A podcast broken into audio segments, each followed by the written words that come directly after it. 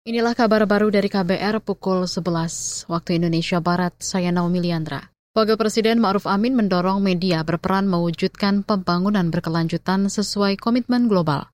Menurutnya, media dapat mempengaruhi publik karena menjadi sumber informasi pendidikan, gagasan, hingga dasar kebijakan pemangku kepentingan.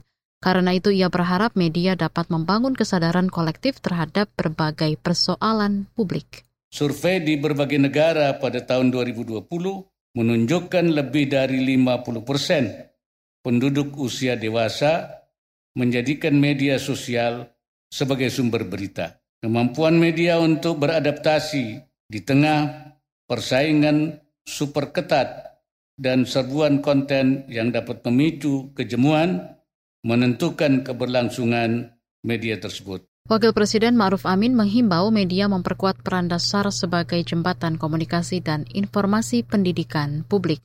Karena itu ia meminta media menyediakan informasi yang valid sehingga dapat memperkuat peradaban. Ma'ruf juga meminta media berperan dalam pertumbuhan ekonomi melalui literasi publik.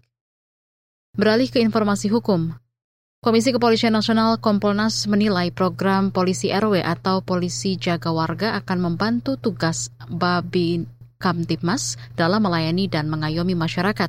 Komisioner Kompolnas Pungki Indarti mengatakan, selama ini Babin Kamtipmas menjadi ujung tombak dalam mencegah kejahatan. Nah, eh, dengan adanya polisi RW, kami berharap koordinasinya nih yang penting. Jadi koordinasi antara polisi RW dengan Babit Mas yang eh, berada di atau ditugaskan untuk menangani masalah-masalah di wilayah tersebut. Nah, itu satu. Kemudian kedua juga dengan stakeholders yang lain.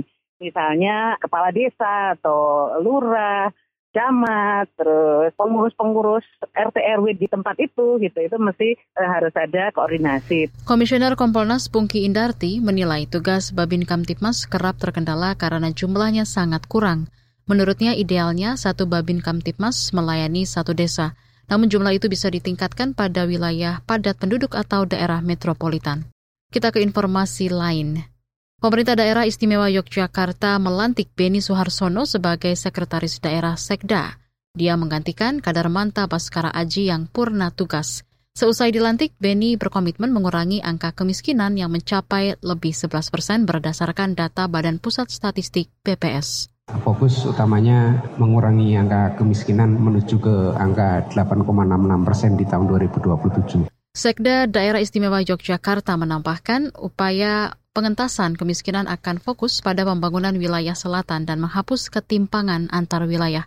Caranya dengan mendorong reformasi pelayanan publik hingga tingkat desa supaya terus berinovasi dalam sistem pemerintahan. Dia juga berkomitmen mengoptimalkan peran pengawasan tanah khas untuk memberantas mafia tanah. Demikian kabar baru KBR, saya Naomi Liandra undur diri.